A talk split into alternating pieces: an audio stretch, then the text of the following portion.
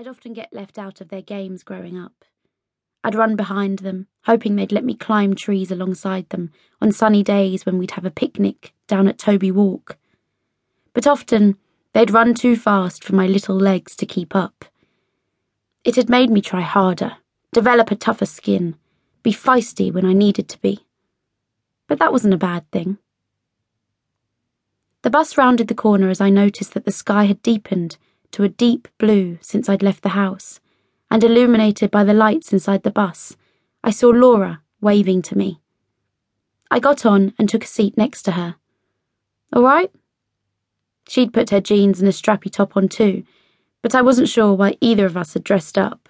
We didn't really fancy a big night tonight. I'm knackered. Laura yawned. Me too, I said, catching her tiredness. I can't be bothered to drink tonight. Me neither, she said. Let's just pop to the pub for a couple of hours, though. It's something to do. The last few weeks had been full of new starts for me. School had finished in the summer, and I'd got my GCSE results. They were okay, enough to get me on the beauty course at Lowestoft College. I hadn't been a swot at school. I'd done enough to get by, but for me, it was all about my social life. I'd made some great friends there Jade, Remy, Paige, Becca, Madison, and Jessie, while Laura was an old friend from middle school.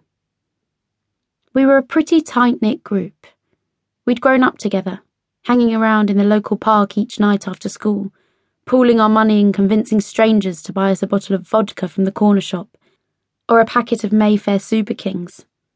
We'd hang out there until 10 or 11 when we all had to be home but on a Friday night, once my parents had gone out, I'd usually sneak back out to a friend's house. There, we'd spend the rest of the evening texting boys or giggling about who'd been snogging who in the park while the boys practiced their wheelies around us. It was all so innocent then. But now, life had changed. We were all growing up. Over the summer, I'd lost my virginity to a boy. It wasn't anything serious. Just kids messing about. I'd met a couple of other girls too Rachel and Amy, along with another girl, Lauren, who was doing the same beauty course at college as me. I'd wanted to be a nurse at one point, but somehow the beauty course had seemed like an easier option. I loved it too, especially the anatomy and physiology, learning all about the skin, the muscles and bones, blood vessels and capillaries. I was only a few weeks into the course so we were still covering the basics, like how to cleanse, tone, and moisturize. It wasn't like I wasn't used to doing that each night anyway. The same for painting nails. But it was interesting to learn about cuticles and how to treat them. I really felt different since leaving school. Older, more grown up. So it seemed funny that, just like any other 16 year old girl, I still borrowed money off my mum and fibbed to her about where I was going. Anyway, it was amazing what I could get out of a tenner. Drinks in the pub, a takeaway, a packet of cigarettes, and a taxi home. I was never quite sure how I managed it. This would be a low key night, though. Me and Laura weren't looking for a big one. We got to the pub, went in, and found Amy and her other friends. We actually ended up having a laugh. There was always some gossip to giggle over.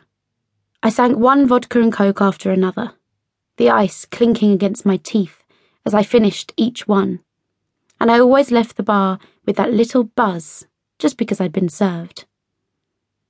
I loved hearing who was snogging who, or who'd broken up that week.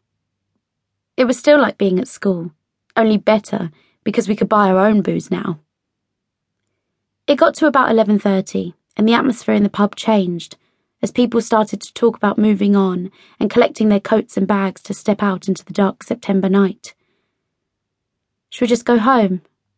I asked Laura, swaying a little as I did. I hadn't noticed just how the drink had gone to my head. She nodded, but when I opened my purse to see how much I'd got for the taxi home, it was empty, and there was nothing in Laura's purse either. How did that happen? I said. We stared at each other. I sighed and said, We'll just have to go around and ask anyone if they've got a pound to spare for a taxi. We could easily collect a fiver that way.